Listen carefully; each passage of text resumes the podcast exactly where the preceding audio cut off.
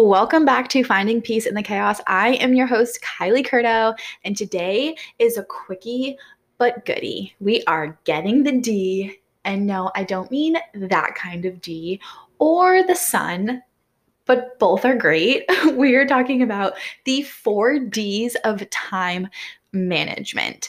And this simple tool to effective time management is going to change your life.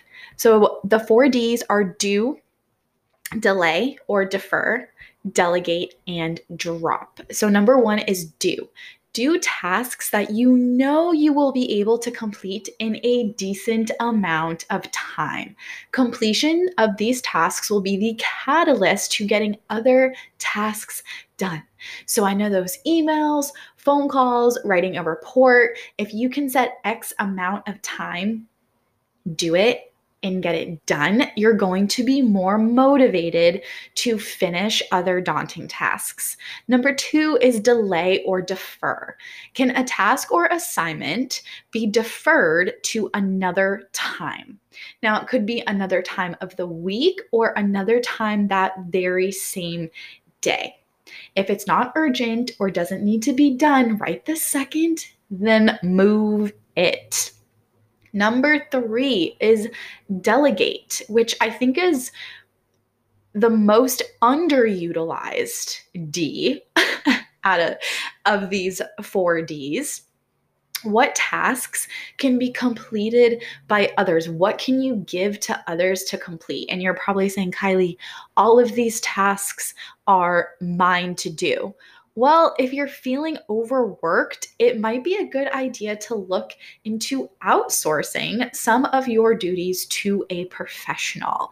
And outsourcing scares a lot of people because you're like, oh my God, it's expensive. Well, depending on like what you need outsourced, it might not cost that much and it's probably more cost effective because it's freeing up your time for things that you want to do and you know that that task is getting done by a professional.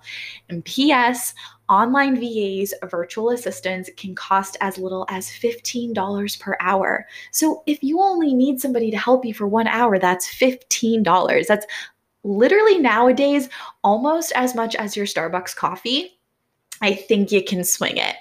And number four is to drop. This one's pretty obvious. Remove unnecessary tasks and then move on.